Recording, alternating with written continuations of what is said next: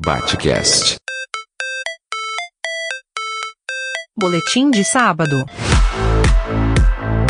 Com Fábio Catani.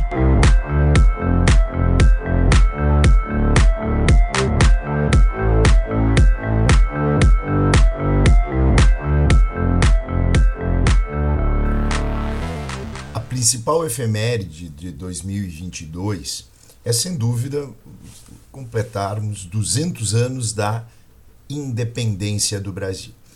E eu vou fazer uma série de boletins com vocês para nós resgatarmos alguns eventos históricos e tentarmos, a partir deles, explicar algumas coisas interessantes, como, por exemplo, nossa independência ela resultou na formação de uma monarquia constitucional que manteve os descendentes diretos daquele que era o rei português anterior à nossa independência, Dom João VI. Então nós tivemos uma independência que, na verdade, faz uma transição política liderada por aqueles que são os descendentes da família com quem rompemos os laços colonialistas. Então ali nós já temos mais uma continuidade do que uma ruptura. Por que, que nós mantivemos a estrutura agroexportadora escravocrata e por que, houve tanta dificuldade para o desenvolvimento do próprio capitalismo industrial.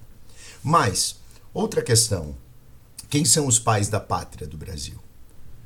Nossos heróis, eles são mais identificados com movimentos separatistas do que propriamente ser movimentos aglutinatórios de uma identidade brasileira.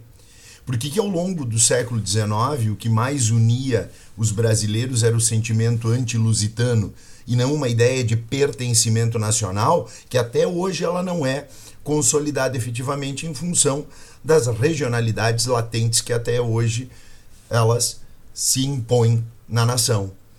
Os heróis que aparecem são heróis pátrios que representaram inclusive tentativas contrárias àquela que se constituiu na alternativa vitoriosa da independência, que foi a monarquia constitucional.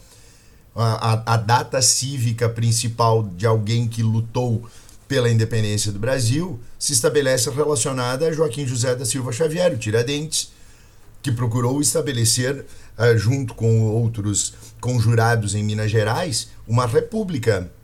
E ele foi, sua memória foi resgatada a partir de uma república.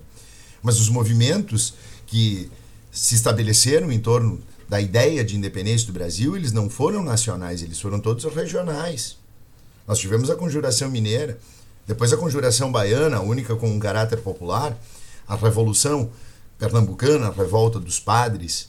Nós não tivemos um movimento nacional. Por que, que na Bahia se celebra o 2 de julho de 1823 como uma verdadeira data de independência? Mas os heróis regionalistas que aparecem a partir da década de 1830, como por exemplo aqui no Rio Grande do Sul, Bento Gonçalves e os demais rebeldes farroupilhas, acabaram se envolvendo em movimentos separatistas. Nós tivemos Eduardo Angelim lá na Cabanagem, Cosme Bento, Manuel dos Anjos Ferreira na Balaiada, Sabino na Sabinada, os Farroupilhas, Todos eles movimentos que, mesmo que temporariamente, procuravam se separar do Brasil. Depois da Revolução Praieira. Então, percebam que nós não tivemos, na construção da história do Estado brasileiro, efetivamente um elemento que nos trouxesse o, o componente da brasilidade. E é isso que eu quero propor, a partir deste, que é mais um boletim de apresentação, mas eu quero propor nos próximos boletins uma reflexão acerca, em primeiro lugar, de como se constituiu basicamente, claro que eu vou fazer isso de uma maneira muito didática e muito resumida, né? Como se constituiu basicamente a identidade histórica do Brasil desde o período da colonização portuguesa. Quais foram as, as principais economias? Como é que se estabeleciam as articulações entre esses espaços econômicos? Como é que se constituía a sociedade?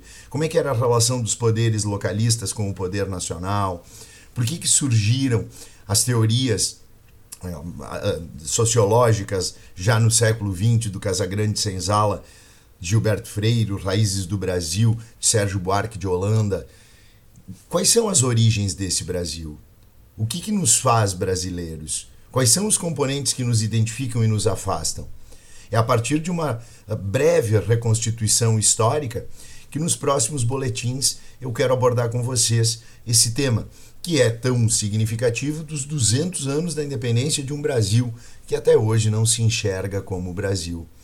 O que, que faz com que se constitua uma identidade nacional, uma identidade de pátria?